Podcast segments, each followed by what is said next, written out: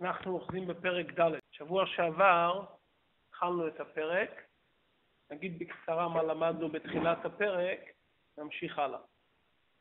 הרי בפרק הקודם למדנו שבנפש יש עשר בחינות, שזה שכל ומידות. אמרנו, השכל זה השגה והתבוננות בגדלות השם, והמידות זה ההתעוררות של אהבה ויראה. בפרק הזה התחלנו ללמוד שלנשמה יש גם לבושים. מהם הלבושים? מחשבה, דיבור ומעשה. כשם שהלבוש על ידו האדם מתגלה, כלומר האדם מתפאר בלבושיו, ככה גם לבושי הנפש עניינם לגלות את מהות האדם. כלומר, כשאדם חושב על דבר מסוים, הוא מגלה את מה שהוא מרגיש בעצמו, כשאדם מדבר, כשהוא עושה מעשה. לענייננו, מדובר כאן על הנפש האלוקית, שהנפש האלוקית מקיימת מצווה מעשית, או שהאדם עוסק בדיבור להבין עניין של מצווה, או במחשבה שהוא לומד להבין עומק באחד ממצוות התורה בפשט או ברמז, דרוש וסוד, כידוע שבתורה יש פרדס, כל איברי נפשו מלובשים בתרי"ג מצוות התורה. כי לנפש יש תרי"ג מיני כוחות, רמ"ח איברים ושס"ה גידים שבגוף הם משתלשלים מהתרי"ג מיני כוחות שיש בנפש האלוקית, ואותו דבר גם יש תרי"ג מצוות התורה שהם מכוונים כנגד תרי"ג אברי הנפש. כי כל מצווה פרטית שייכת לאחד מהאיברים הפרטיים של הנפש, וכל מצווה מטרתה להלביש את האיבר הפרטי באור וקדושה של מצווה. ולכן כשאדם מתעמק בכוח המחשבה, בחוכמה, בבינה ובדעת, בהשגה של תורה, כפי יכולתו, כפי הכישרונות שלו, כפי שורש נפשו למעלה, הוא מלביש את כוחותיו ואת, באמצעות הלבושים, הקדוש ברוך הוא בעצמו. כלומר, האדם שמתייגע בתורה ולומד כפי יכולת השגתו, בשורש נפשו, כי כל אדם יש לו נפש שמושרשת באחד הדרגות בסדר העולמות, הוא מתלבש, נפשו מתלבשת בהשם. והמידות, שזה יראה ואהבה, גם הם קשורים עם זה. מה הקשר בין אהבה ויראה?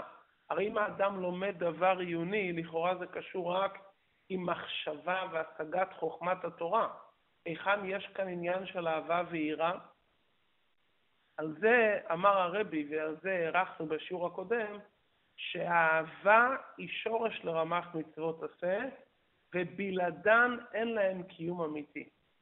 כלומר, סימן לאהבה אמיתית שאתה מקיים את המצוות.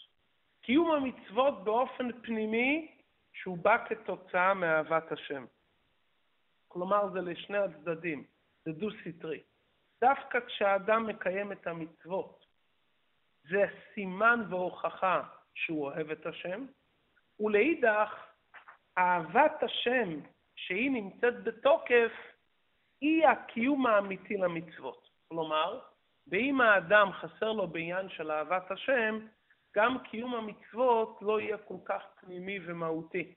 כדי שקיום המצוות יהיה כדרוש, האדם צריך ללמוד, להתבונן, להבין, וכשהוא לומד ומתבונן ומבין, הוא מגיע לידי רגש של אהבה, אזי המצוות שהוא מקיים כתוצאה מלימוד והתבוננות ואהבה, יש להם קיום אמיתי.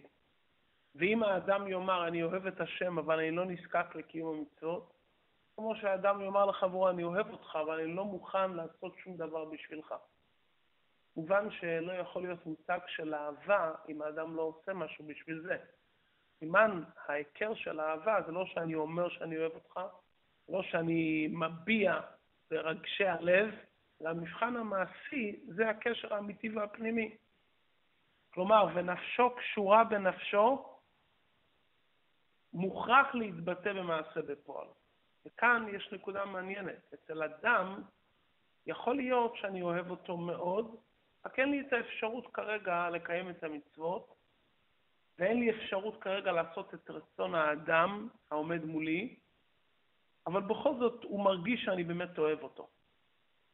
וזה יכול להיקרות, להיקרא, כלומר איזה קשר נפשי ביניהם. סוף כל סוף פלוני האהוב אומר, אני מרגיש שהוא אוהב אותי למרות שהוא בינתיים לא עושה את מה שביקשתי. אבל זה לא יכול להיות לאורך זמן. לאורך זמן אהבה חייבת להתבטא בעניין של מעשה בפועל. אבל כלפי הקדוש ברוך הוא, רגשות של נברא לא תופסים מקום. אדם יאמר, אני מאוד מאוד אוהב את השם. יכול להיות שאתה אוהב, אתה לא מתקשר איתו. כדי להתחבר עם מישהו אינסופי, הדרך היחידה זה בחבלים שהוא זורק אליך. אתה לא יכול ליצור חבלים בכוחות עצמך.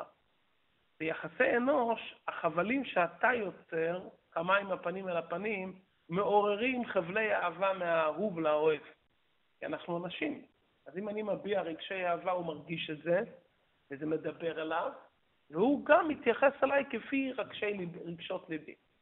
אבל אצל הקדוש ברוך הוא אין סוף, אז גם אם האדם נמצא ברגשות עצומים, אתה לא יודע אם הרגשות האלו מתחברים לאינסוף. ניתן דוגמה, אדם שיסתכל על איזה עץ, והוא יתבונן בעץ, הוא יגיד, השם אני אוהב אותך ואני רואה את העץ, יפה מאוד, דבר גדול. אבל אין כאן התקשרות והתחברות. כי אדם אנושי, לפי השגת מוחו ולפי רגשות ליבו, לעולם הוא לא יכול להתחבר עם האינסוף. אלא אם הוא אוחז בחבל שהאינסוף זרק. מהו החבלים שהאינסוף זרק? תרי"ג מצוות. שאותם דברים שהקדוש ברוך הוא גילה שהוא רוצה את זה, והם בבחינת רמ"ח איברים דמלכה, הם איברים של הקדוש ברוך הוא כביכול, שם שאדם מקיים את זה, אז הוא באמת מתקשר ודבק להשם.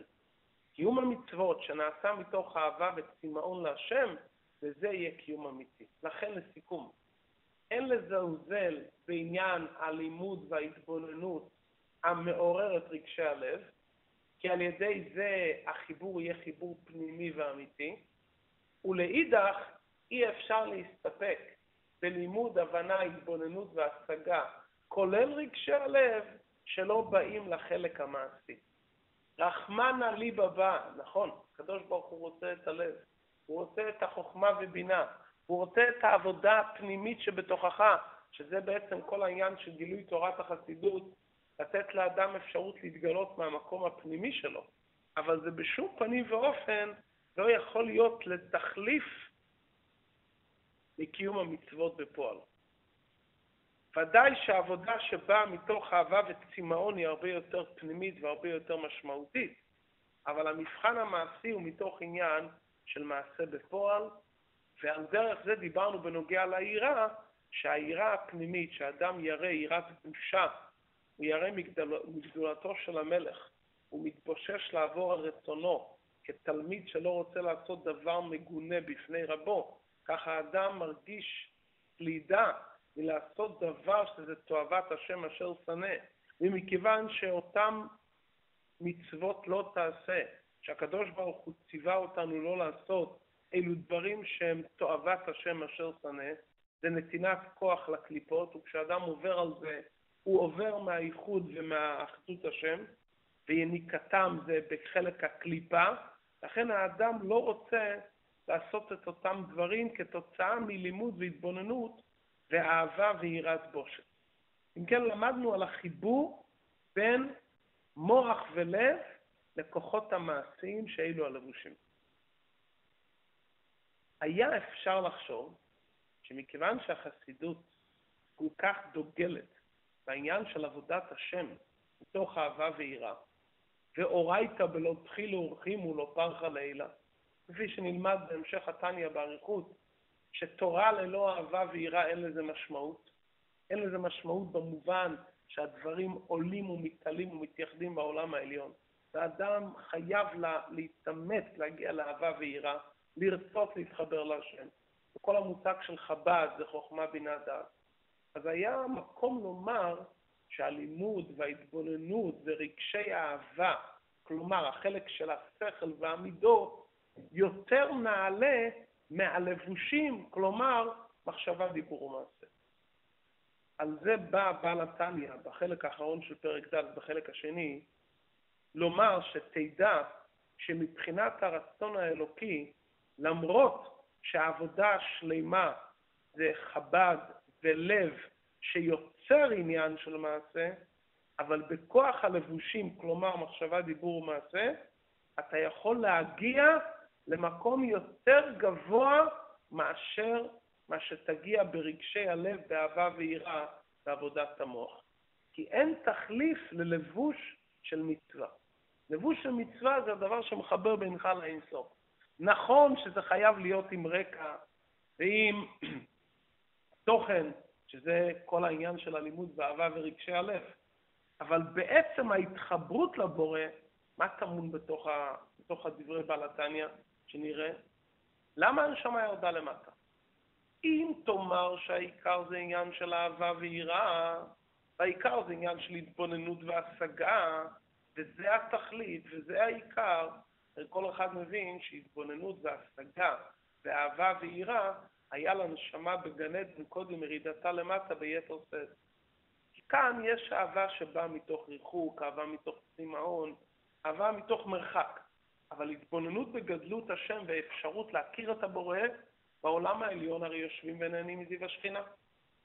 ואם בורא העולם הוריד את הנשמה כאן למטה, והרי כל ירידה היא צורך עלייה, אם בשביל לימוד והתבוננות בגדלות השם ולעורר רגשי הלב, ידע אין איש בנפשי, כל אדם יודע, וכולנו יודעים, שלעולם לא נגיע לאותו לימוד והתבוננות והשגה והתעוררות רגשי הלב שהיה לנשמה בהיותה בעולם העליון. אלא מה? שבוודאי הלבושים של מחשבה, דיבור ומעשה, במוח גשמי להבין עניין של תורה, בפה הגשמי לדבר דבר תורה, בכוח המעשה לעשות מעשה של מצווה, ובוודאי שזה חדור עוד עם אהבה ויראה, זה תכלית העניין. פה עצרנו בשיעור הקודם, אנחנו אוחזים בסוף העמוד, והנה שלושה לבושים בשורה השביעית מלמטה, בעמוד ח', והנה, שלושה לבושים אלו מהתורה ומצוותיה, אף שנקראים לבושים לנפש, רוח ונשמה, עם כל זה גבה וגדלה מעלתם לאין קץ וסוף על מעלת נפש, רוח ונשמה עצמם. בדרך כלל לבושים הם פחות מהאדם המלובש בהם, כי הבגד בדרך כלל טפל לאדם. לכאורה, הנפש, רוח ונשמה היו צריכים להיות גבוהים יותר מאשר המחשבה ודיבור ומעשה של תרי"ג מצוות התורה, שהם בעצם רק לבושים לנפש. אבל האמת להפך. הלבושים הללו שמחברים אותך לתרי"ג מצוות התורה הם גבוהים עד אין קץ, ביחס לשכל והמידות של האדם. מדוע? כמו שכתוב בזוהר, דאורייתא וקודשא בריחו כל אחד. פירוש דאורייתא היא חוכמתו ורצונו של הקדוש ברוך הוא. הקדוש ברוך הוא בכבודו ובעצמו כול אחד. כי הוא היודע והוא המדע, כמו שכתוב לעיל בשם הרמב"ם. זוהר הקדוש אומר, התורה והקדוש ברוך הוא זה דבר אחד. כלומר, התורה זה לא ספר הוראות, התורה זה הקדוש ברוך הוא בעצמו. ישנם הרבה דברים גבוהים וקדושים, אבל לא נאמר עליהם שהם כול אחד עם הבורא. על התורה נאמר כול אחד. כלומר, התורה זה לא דבר שנברא על ידי השם, זה לא דבר שנוצר, זה הוא בעצמו. ידיעת האדם מורכבת משני דברים, האדם וכוח הדעת של האדם. האדם לומד דבר מסוים, הוא משיג דבר מסוים. הקדוש ברוך הוא, הוא ודעתו אחד מכל צד ומכל פינה, ואי אפשר להפריד בינו לבין חוכמתו ורצונו.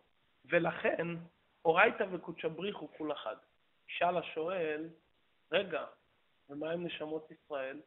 הנשמות ישראל הם גם כול אחד. אז מדוע אנחנו אומרים שהלבושים של מחשבה, דיבור ומעשה של תרי"ג מצוות התורה יותר נעלים מנפש רוח ונשמה? הרי נפש רוח ונשמה גם הן לכאורה כול אחד. אדמו"ר הזה כן מפליא כאן את העניין של מחשבה, דיבור ומעשה. יותר מהנרן, יותר מהנפש רוח ונשמה. תשובה פשוטה. החלק אלוקה ממעל ממש, מכיוון שירד לעולם בסדר ההשתלשלות, נעשה כדבר בפני עצמו, ולכן הוא נקרא חלק אלוקה ממעל ממש. והנאמר בזוהר הקדוש, אורייתא ישראל וקודשא בריך הוא כול אחד, כוונת הדברים על החיה היחידה. ומכיוון שהחיה היחידה, שאלו החלקים הבלתי גבולים של הנשמה, נשארים למעלה, לכן הם בפועל לא יורדים כאן למטה. ולאידך התורה, גם כמו שהיא ירדה למטה, היא נשארה כול אחד. ובזה מעלתה של התורה יתרה על נשמות ישראל, כפי שהם נמצאים כאן למטה. אם היה לנו את הנשמה איך שהיא בחיה יחידה, אז חיה יחידה לא צריכה להגיע לתורה. במילים אחרות, יהודי שמאיר אצלו היחידה שבנשמה, בגלוי, אז הוא מחובר עם האינסוף, אז הוא לא צריך את הלבוש של התורה. הוא עצמו חלק מהאינסוף ממש. אבל מכיוון שבפועל הנשמה היא רק חלק אלוקה, זה הראיה שהאדם יכול לחטוף. אם היה יחידה שבנשמה מאיר בגוף, האדם לא היה שייך לחטא.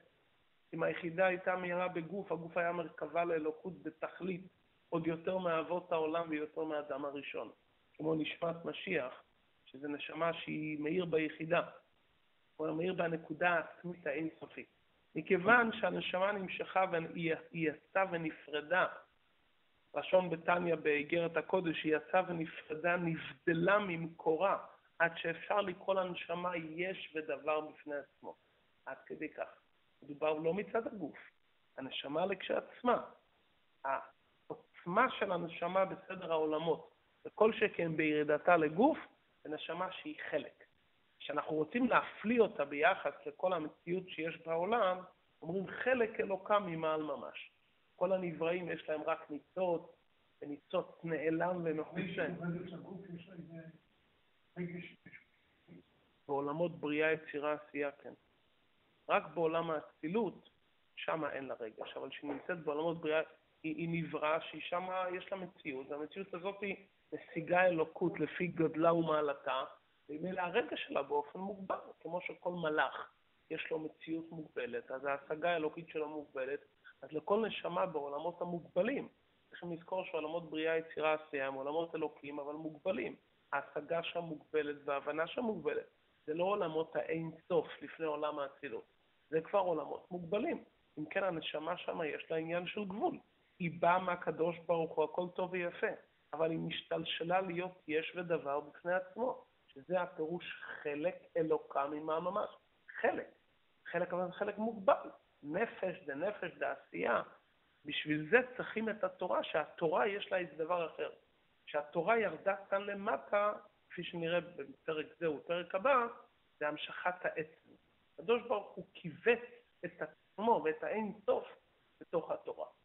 כלומר, הנשמה, איך שהיא בבחינת נרן, זקוקה לתורה. הנשמה, איך שהיא חיה יחידה, התורה שהיא חוכמה, זקוקה לנשמה. הנשמות ישראל, איך שהן בשורשם הראשון, הם חתן והתורה היא כלה. נשמות ישראל, איך שהן בעולם, התורה היא חתן ואנחנו הכלה. התורה ציווה לנו משה מורשה קהילת יעקב, אז התורה מאורסת לנשמות ישראל. זה הכוונה לומר בשורש הנשמה. וכשיהודי מצליח כאן למטה לעורר את עצם הנשמה בהתקשרות פנימית לנשמתו, על זה התקשרות לצדיק, לרבה ולימוד פנימיות התורה, הוא יכול גם להגביה את התורה.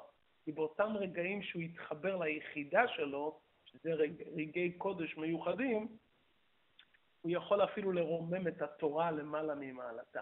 כי בעצם הנשמה בשורשה, בחיה היחידה, היא יותר נעלית מהתורה. אבל ביום-יום זה לא קורה, ביום-יום אתה הרי חלק יש דבר נפרד. ואז אתה זקוק כל הזמן לתורה, לא בשביל הדרכה כטעות העולם. העולם תופס שהתורה זה הדרכה. דבר שצריך לשרש את הטעות הזאת. הרבה פעמים אתה אומר ליהודי לבוא לשיעור תורה. הוא אומר לך, תשמע, מה לומדים שם? איך להיות אדם יותר טוב? ברוך השם, קיבלת חינוך טוב. מה לומדים שם? דרך ארץ, מידות טובות. אני, ברוך השם, אמא חינכה אותי, אבא חינך אותי, עוד לא זרקתי בזיז סיגריה מיום היותי על אדמתי. מיסים אני משלם בזמן, לא נגעתי בזבוב בחיי. אז אם התורה היא באמת רק דרך ארץ והדרכה, הוא אומר, מצוות אני פחות או יותר זוכר מהבית, תפילין, שבת, אני יודע, איך צריך להתנהג. אז אם זה כל עניין התורה באמת, אז אפשר להתווכח עם הטענה שלו.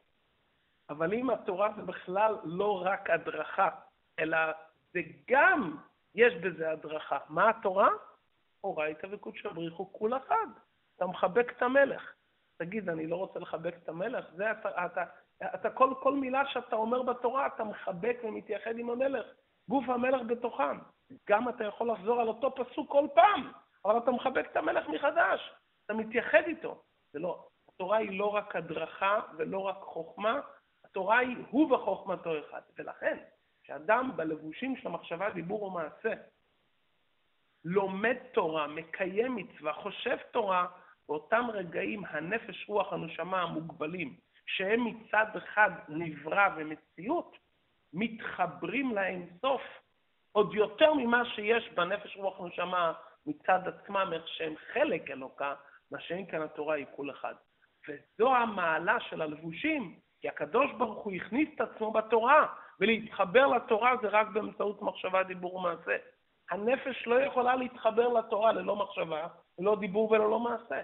כלומר שהלבושים של המחשבה, דיבור ומעשה מגביהים אותי למעלה ממה שיש לי בנפש בעצמי. הנפש בעצמה מוגבלת, אבל הלבושים שמכניסים אותי לאין סוף, כי אני משתמש בלבושים האלו ללמוד את חוכמת האינסוף כפי הבנתי, לדבר בחוכמת האינסוף כפי יכולתי, לעשות את רצון האינסוף, פה עברתי מגבול לבלי גבול. מכיוון שהקדוש ברוך הוא הכניס את עצמו בתורה ובמצוות, אז בכל משפט ובכל מצווה האינסוף בעצמו נמצא. זה הנקודה של תורה. תורה זה המשכת העצם, בתוך כל משפט בתורה יש המשכת העצם. דבר מופלא, הקדוש ברוך הוא נתן לנו תורה שכל אחד יכול לקרוא אותה וללמוד אותה, הוא החביא את עצמו. בהמשך הפרק נראה, הרבי שואל, אדם אומר, אבל אני קורא בתורה על וישב יעקב, וקורא בתורה על שור שנגח את הפרה, הקדוש ברוך הוא, אומר הבעל התניא, הקדוש ברוך הוא שם את עצמו עם כמה לבושים. מה אכפת לך אם המלך נמצא עם מעיל חורפי? אבל גוף המלך בתוכו. יש הבדל אם אתה מחבק את המלך בקיץ או בחורף. זה אותו מלך, אתה מחבק אותו. פה זה ככה ופה זה ככה. אלא מה שפה צריך להגיד עוד משפט אחד, זה קשור לי"ט כסלו, שבוודאי אם אדם יחבק את המלך רק בלבושים של החלק הנגלה, וישכח שגוף המלך בתוכם, ולא יהיה לו עניין של אהבה ויראה, לא יתחבר לפנימיות התורה, אז יכול להיות שהוא מחבק את הלבוש מאוד חזק, אבל מכיוון שהוא לא מרגיש את המלך, הוא נשאר איש גס. כלומר, מצד אחד נאמר עליו, תשמע, אי אפשר להתווכח, הוא מחבק את המלך. כל היום יושב וקורא תורה, מחבק את המלך. אבל מכיוון שבעצם אין פה הכנה של יראת שמיים ואהבת השם על ידי לימוד פנימיות התורה, אז יכול להיות כזה מצב שהוא מחבק את המלך, אבל הוא לא מרגיש שהוא מחבק את המלך, למרות שהוא נמצא עם המלך. שמעתי על זה פעם מהרבה בהתוועדות, זה בבחינת וינס, וינס עם יוסף כתוב שהוא ברח והבגד נשאר. אז רב אמר, יכול להיות כזה מצב שאתה מחבק, מחבק, אבל הקדוש ברוך הוא כביכול אומר, אני שמה לא אתן לך להרגיש אותי. אתה מחבק אותי, אני לא אתן לך להרגיש אותי בשום פנים ואופן, כי אתה ניגש אליי לא באופן הנכון. לא, אני, אני אתן לך לחבק, התורה מונחת, כל אחד יכול ללמוד תורה, אבל לא אתן לך להיפגש איתי. למרות שאתה מחבק אותי, לא תפגוש אותי. כדי לפגוש אותי, פה צריכים כבר עבודת השם, תיקון המידות, תיכוך המידות, לימוד החסידות, כדי שהאדם ירגיש בלבוש את המלך. אז זה שהלבוש חם או קר זה לא משנה, אבל לפחות שתרגיש ותדע שזה המלך, כי הרבה למדו תורה ולא עליהם נשכחו על נותן התורה, למרות שהמלך היה בתוכם. חכמינו אומרים, כל הלומד תורה שלא על מנת לעשות, או כל האומר, אין לי אלא תורה, אפילו תורה אין לו. כלומר, הוא מחזיק את המילים והתוכן ברח. אפשר להמליץ על זה את מה שחז"ל אמרו, יש לו את האותיות והקדושה פרחה מהאותיות. אתה מחזיק את הטקסט, יש לך את הטקסט, לא מתווכחים. אז מה זה כל כך חשוב? כי בוודאי אתה תחזור בתשובה. כשתחזור בתשובה, אז גם מה שלמדת רק עם הלבושים, בסוף תפגוש את המלך בפנים. אבל בינתיים, זאת אומרת, יש פה הסתכלות דו-צדדית. מצד אחד המלך נמצא בכל משפט בתורה, נמצא בכל פסוק בתורה. מצד שני, כדי להרגיש את זה ולהתחבר לזה, צריך עניין של הכנה פנימית, שזה זיכוך ותיקון המידות לימוד פנימיות התורה, זה האמת כל המושג של י"ט כסלו.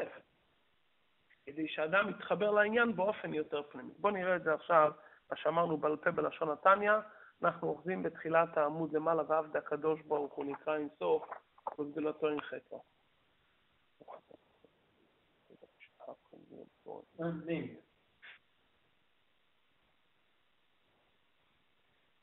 ואף דה הקדוש ברוך הוא נקרא אין סוף ולגדולתו אין חקר, ולעת מחשבה תפיסה בכלל, וכן ברצונו וחוכמתו, כדכתיב אין חקר לתבונתו, וכתיב החקר אלוקה תמצא, החקר אלוקה תמצא, וכתיב כי לא מחשבותיי מחשבותיכם. אז הקדוש ברוך הוא הרי אין סוף ונברא לא יכול לתפוס אותו.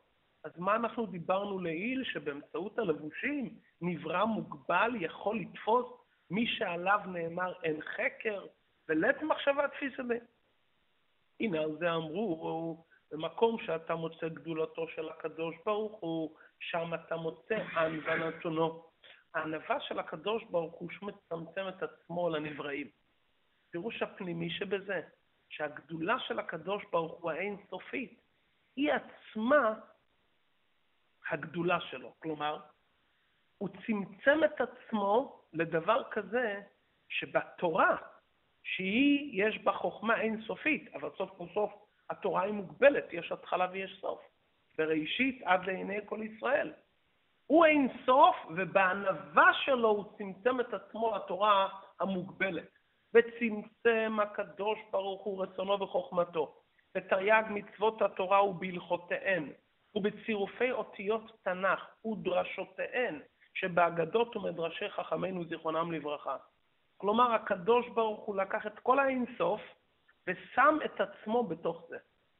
צריך להדגיש שהכוונה פה צמצום, זה לא איך שלמדנו לעיתים, שצמצום הכוונה לומר שמאה נהפך ל-90 או 90 נהפך ל-80.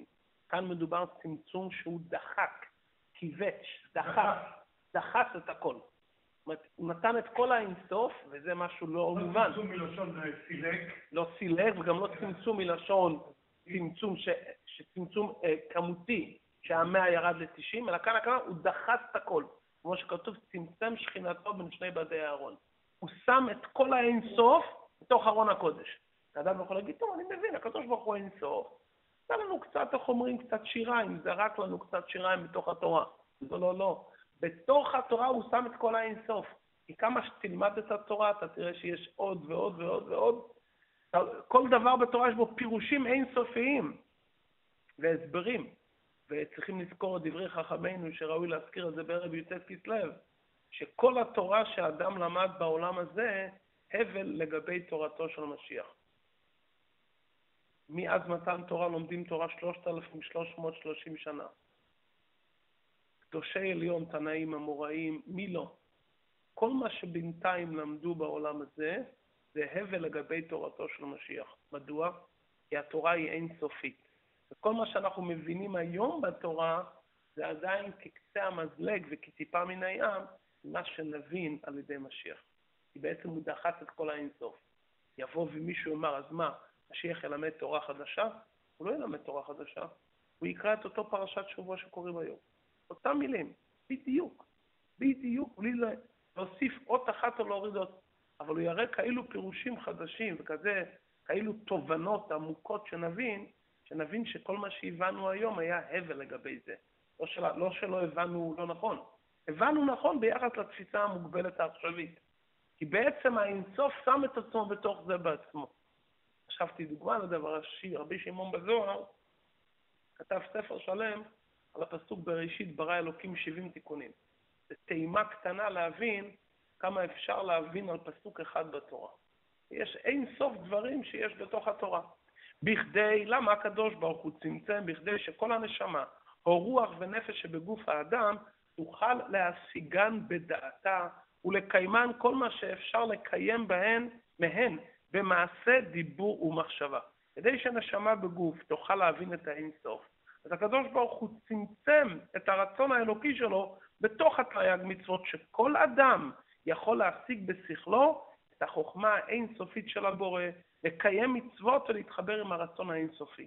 ועל ידי זה תתלבש מהנשמה בכל עשר בחינותיה משלושה לבושים אלו. הנשמה של האדם יהיה לה קיום וחיבור עם הקדוש ברוך הוא האינסופי, בשכל ובמידות. כי אמרנו שקיום אמיתי שזה כולל גם אהבה ויראה. אז שאהבה ויראה גם נמצאים בתוך זה, הביא אדמו"ר הזקן דוגמה מדברי חז"ל, שנבין איך שהצמצום הזה הוא צמצום, לא צמצום כמו שתמיד הבנו, אלא צמצום שדוחסים את הכל. ולכן נמשלה התורה למים, מה מים יורדים ממקום גבוה למקום נמוך? כך התורה ירדה ממקום כבודה שהיא רצונו וחוכמתו יתברך. ואורייתא וקודשא בריחו כול אחד, ולית מחשבה תפיסה בכלל, ומשם נסע וירדה בסתר המדרגות, ממדרגה למדרגה, בהשתלשלות העולמות, עד שנתלבשה בדברים גשמיים, וענייני עולם הזה שהן רוב מצוות התורה ככולם והלכותיהן. מה זה מים? המים נמצאים למעלה ורואים אותם והם מורידים טיפות למטה, או שאותו מים שהיו במקום גבוה, במפל, בגובה, ירדו למטה. או האור נשאר למעלה. גוף כדור השמש במרחק אלפי קילומטרים מכדור הארץ, וזיו השמש בא לעולם.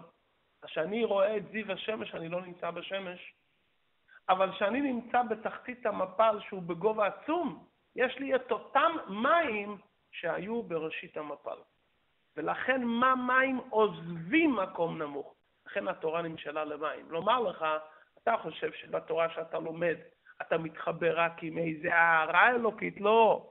זה אותו הקדוש ברוך הוא, איך שהוא נמצא במקומו, הוא בעצמו ירד וצמצם את עצמו כאן לתוך העולם, שכל מחשבה, כל מחשבה, כל דיבור של אדם יוכל לעזוב אותו. בחסידות יש עומק שכתוב מה המים יורדים ממקום גבוה, כלומר, שכביכול הקדוש ברוך הוא אומר, אתם יודעים איפה אני באמת רוצה להתגלות? איפה אני רוצה לגלות את חוכמתי ורצוני? לא בעולם העליון, דווקא כאן פה למטה. במים אתה יכול להגיד שהמים היו פעם למעלה ופעם למטה. אתה רואה שטבע המים הם מחפשים לרדת למטה. גם הקדוש ברוך הוא כביכול אומר, אותי בעצמי אפשר לקחת רק כאן בעולם הזה. לכן כל העולמות העליונים הם הכנה לעולם הזה, כשם שהמים מחפשים לחלחל ולרדת למטה, כך חוכמתו ורצונו של הקדוש ברוך הוא נמצאת דווקא כאן בעולם הזה. מלבד מה שחז"ל אומרים, שזה מרמז לענווה, שהאדם צריך להיות דעתו שפלה כדי שיזכה להשיג את התורה. זה האדם, אבל התורה, לא כתוב למה האדם הלומד תורה נמשל למים, כתוב למה התורה נמשלה למים. למה התורה נמשלה למעלה? היא ירדה בסתר המדרגות, יש סדר עולמות, אצילות, בריאה, יצירה, עשייה.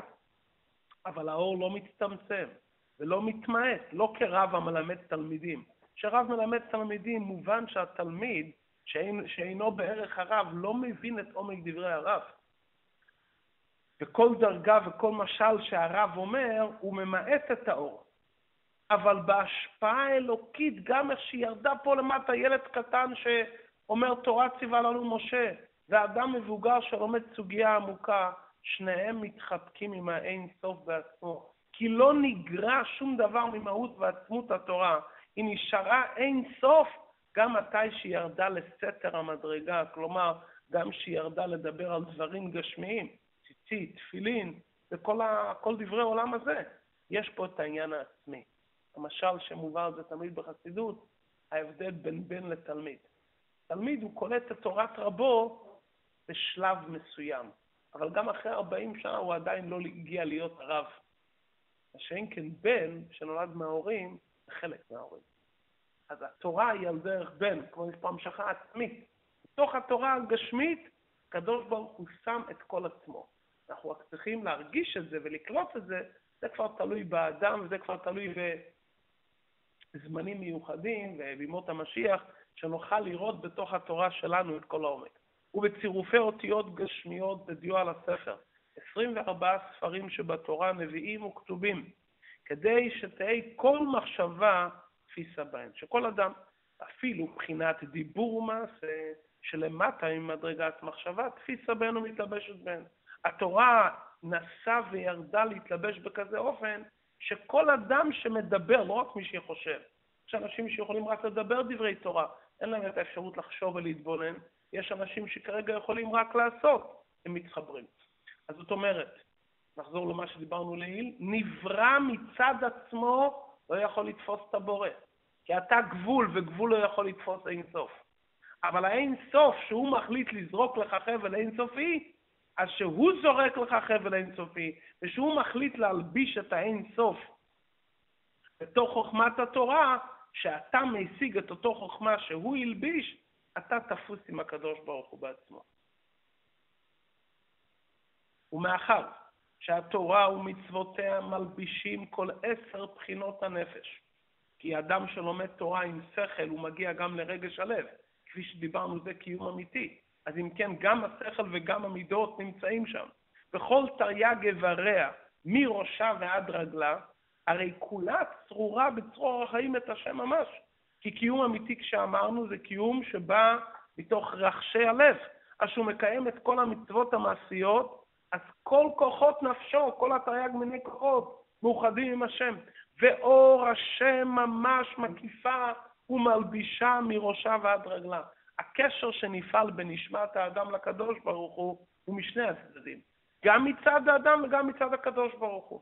מצד האדם שהוא מלביש את כל כוחות נפשו, שכל ומידות, אז הוא מקשר את כל כולו להשם. מצד הקדוש ברוך הוא, כשאדם עוסק בתורה ומצוות, אז האור האלוקי האינסופי שנמצא בתוך התורה מלקיף ומלביש את האדם שאור השם נעשה לו לבוש מקיף וחודר עליו. כמו שכתוב, צורי אחסה בו. וכתיב קצינה רצון תיאטרנו, שהוא רצונו וחוכמתו יתברך, המלובשים בתורתו ומצוותיה. על העניין הזה הראשון שהאדם מקשר את כל כוחות נפשו באשר, הוא מביא את הפסוק, צורי יחסה בו. האדם אומר לקדוש ברוך הוא, אני מתכסה בך, אני לומד, ואני מחבר, כל כולי מתחבר איתך. כשאני לומד תורה ומקיים את מצוותיך, אני חוסה בך, כולי בצילו של הקדוש ברוך הוא. לא נשאר בי שום כוח בנפש שלא מכוסה ומקושר בך. וכתיב מצד שני קצינה רצון תעטרנו, הקדוש ברוך הוא מקיף אותך גם. מה זה צינה? צינה זה מגן, שמקיף את האדם משלושת רוחותיו. הקדוש ברוך הוא מקיף את האדם. הרצון והחוכמה האלוקית שמלובשים בתורה ומצוות, מקיפים את נפש האדם כמגן המקיף את האדם. אם כן, תורה ומצוות ניתנו לעם ישראל כדי שהאדם יוכל להידבק בהשם, ובשביל זה קיבלנו את הלבושים של מחשבה, דיבור ומעשה. שלכן הלבושים של מחשבה, דיבור ומעשה הם יותר נעלים מהנפש, רוח ונשמה. וזה חודר בכל כוחות הנפש, ברגע שזה נעשה באופן אמיתי ונכון, אז כל כל, אז יש לאדם יכולת כל רגע להתחבר כל כולו להשם. לפי זה, שכאן בעולם הזה אפשר להתחבר עם הקדוש ברוך הוא בתכלית, נסיים הרב את הפרק, נבין את דברי המשנה התמוהים לכאורה. ולכן אמרו, יפה שעה אחת. בתשובה ומעשים טובים בעולם הזה מכל חיי העולם הבא. המשנה הזאת היא פלא נפלא. מעשים טובים בעולם הזה הגשמי יותר יפים, יותר נעלים מכל חיי עולם הבא. חיי עולם הבא זה חיים רוחניים. חיי עולם הבא אין שם לא אכילה ולא שתייה. הנשמה נהנית מזיו השכינה. כל זמן שאנחנו פה אנחנו יכולים לצפות.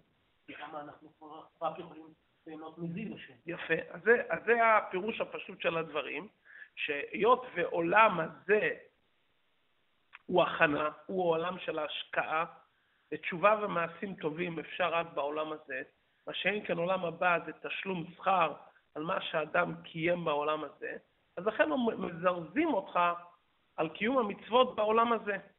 כלומר, לפי הפשט של המשנה, אין כוונת המשנה לומר שתשובה ומעשים טובים בעולם הזה יותר חשובים מעולם הבא. אלא כוונת המשנה לומר שהזמן העכשווי הוא יותר יקר. עדכן עצמך בפרוזדור, הזמן הוא יותר, הזמן של ההשקעה, תשמור את הזמן.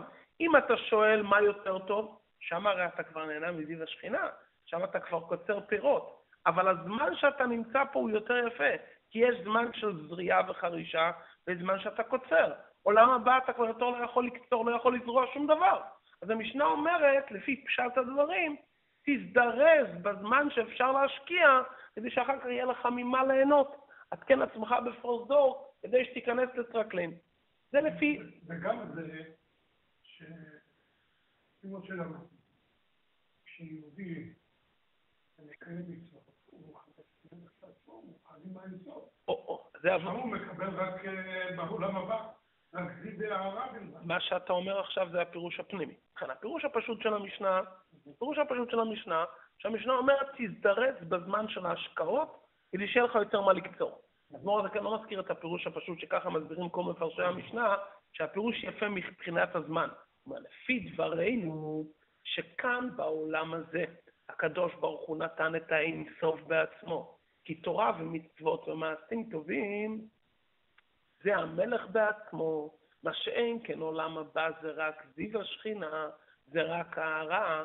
אז שהמשנה אומרת לך יפה בעולם הזה, היא מתכוונת להגיד, לא רק יפה מבחינת הזמן, זה יפה מבחינת האיכות של הדברים. כי כאן בעולם הזה אתה יכול להתחבר עם מהותו ועצמותו. בעולם הבא אתה רק נהנה מזיו השכינה. וכפי שהסברנו כבר, ישאל השואל, אז זה לא שכר. אז, כביכול יש פה משהו לא נכון. משלמים לך שכר פחות ממה שיש לך פה. אז על זה דיברנו באחד השיעורים, שפירוש הדברים נכון, שבאמת השכר על המצוות זה כאן בעולם הזה, שכר מצווה מצווה, ועיקר השכר זה בעולם התחייה שהנשמה תחזור לקיים מצוות. וגן עדן זה רק בינתיים, קצת נש בינתיים, על הדרך קצת נשנושים. נכון, נכון, נכון, נכון. כן, את יכולה לפרוט זה. יהודי צריך לחיות פה בעולם הזה. ודאי, כן, הסיכום משיעורי טניה שלא לעזוב את העולם הזה. כן, לא, את לא. עצמך בפרוזדור, כדי שתוכל לעלות לפרוזדור. כדי להגיע באמת לטרקלין, כדי להגיע- לטרקלין האמיתי. ועוד פירוש, עדכן עצמך. אם אתה מחפש את התיקון שלך ומחפש קצת מנוחה לעצמך, אתה רוצה להגיע לטרקלין כבר ליהנות מזיו השכינה. אבל אם אתה רוצה לתקן מה שהוא צריך, חכה לחזור בחזרה לפה, אל תעזוב פה. עדכן עצמך, אם אתה מחפש איזה משהו בשבילך, תשמע, שם בטרקלין מתאם אתה קצת נהנה, זה זיו, אבל מהזיו הזה נותנים לך ליהנות. אבל אם אתה רוצה לעשות מה שהוא רוצה, תישאר פה. בחסידות יש סוגיה ארוכה שצריכים תמיד לעשות את זה כתור מצפן אלוקי, תענוג בורא, תענוג נברא. אם אתה מחפש תענוג נברא, תחפש להגיע לגן עדן כמה שיותר מוקדם, שם אתה תתענג על השם באופן נפלא. אם אתה מחפש לעשות לבורא תענוג בורא, תישאר כאן בעולם הזה. והרבה אנשים מחפשים גם בעולם הזה הרבה תענוג נברא רוחני, הכוונה לומר. תענוג נברא שהוא גשמי, אז זה תענוג בעמי.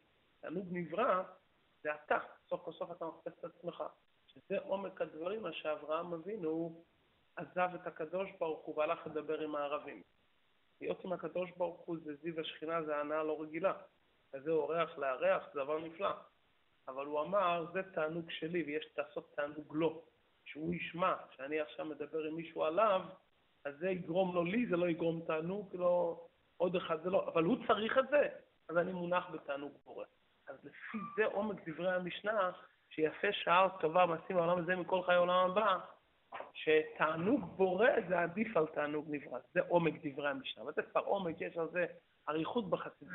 זה על זה, כמו שאמר אדמו"ר הזקן, אני רוצה אותך. לא כן. בעולם. ומה זה דיחא לין? קיום מצווה בעולם הזה.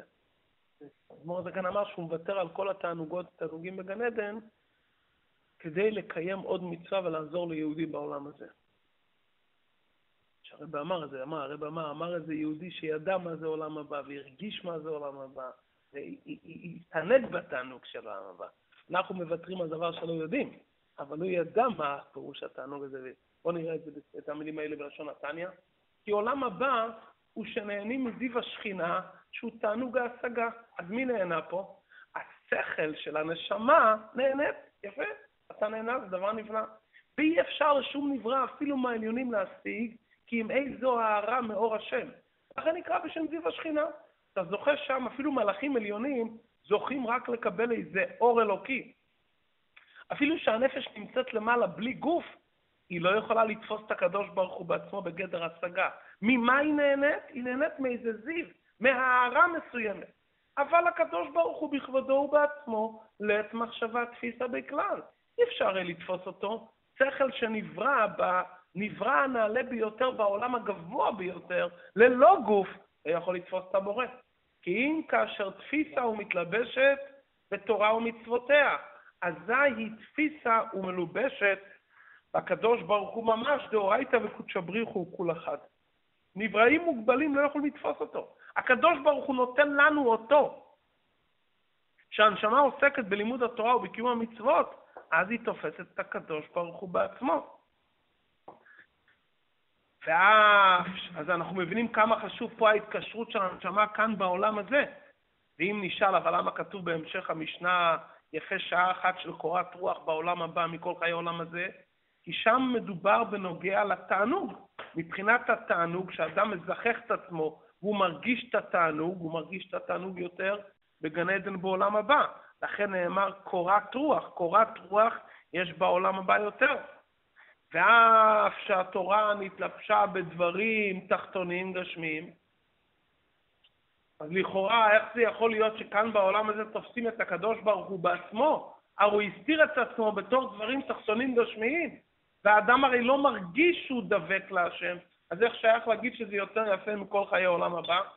הרי זה כמחבק את המלך דרך משל, שאין הפרש במעלת התקרבותו ודבקותו במלך, בין מחבקו כשהוא לבוש לבוש אחד, בין שהוא לבוש כמה לבושים, לאחר שגוף המלך בתוכם. וכן אם המלך מחבקו בזרועו, גם כשהיא מלובשת תוך מלבושיו. כמו שכתוב, וימינו תחבקני, שהיא התורה שניתנה מימין, שהיא בחינת חסד ומים. מה זה משנה איך אתה מחבק את המלך? נכון שהמלך שם את עצמו בלבושים, בדברים תחתונים גשמיים, אבל בעצם הוא נמצא בתוכו. יאמר האומר, חיבקתי את המלך עם מעיל, אני לא מפחד. חיבקתי את המלך, לא הרגשתי. הרי המלך נמצא בתוך זה, וגם המלך הרי מחבק אותך בתוך הדברים, וימינו תחבקני. אם כן, לסיום, אנחנו מבינים את המעלה של תורה ומצוות דווקא בעולם הזה, למרות שזה התלבש בדברים גשמיים, זה לא גורע לגמרי ממעלת התקרבותו למלך. כלומר, הפרק הזה מדבר על המעלה של לבושי הנפש ביחס לנפש רוח ונשמה עצמן. ולמרות שצריכים בפירוש להתבונן וללמוד ולעשות את הדברים מתוך חיות פנימית, וזה הרי העבודה של החסידות, שיהיה אהבה ויראה, כדי שזה יהיה עמוק בלב. לא מוותרים לא על זה ולא על זה. לא מוותרים על המוח והלב, שלא יישאר שום פינה בתוכי שלא יהיה מחובר עם השם, ולאידך מבינים את המעלה של מחשבה, דיבור ומעשה, והמעלה של הלבושים, מכיוון שהם נותנים לך את הכוח להתחבר עם האינסוף, לא בגללך, זה מכיוון שהאינסוף שם את עצמו בתוך תרי"ג המצוות, שלקיים אותם חייבים לבושים של מחשבה, דיבור ומעשה. כלומר, בתחילת הפרק הוא מפליט מעלת הלבושים. בעצם בפרק הוא מפליט תורה ומצוות. רק הוא אומר, אי אפשר לקיים תורה ומצוות עם נפש, רוח ונשמה ללא לבושים של מחשבה, דיבור ומעשה. ומזה נגזר המעלה של הלבושים. זאת אומרת, בעצם הפרק מדבר פה את המעלה של תורה ומצוות, שזה הקדוש ברוך הוא בעצמו. זה עצמות האינסוף. ולהתחבר אליו זה רק באמצעות העניין של הלבושים של מחשבה, דיבור ומעשה. יעזור השם שאחרי שלומדים את הפרק הזה ומבינים מה זה המעלה של תורה ומצוות, לחבק את המלך, אז ננצל כל רגע נתון בעולם הזה לקיים מצוות, כי אין רגע שאפשר לא לקיים מצוות. אתה יכול כל רגע לקיים מצוות.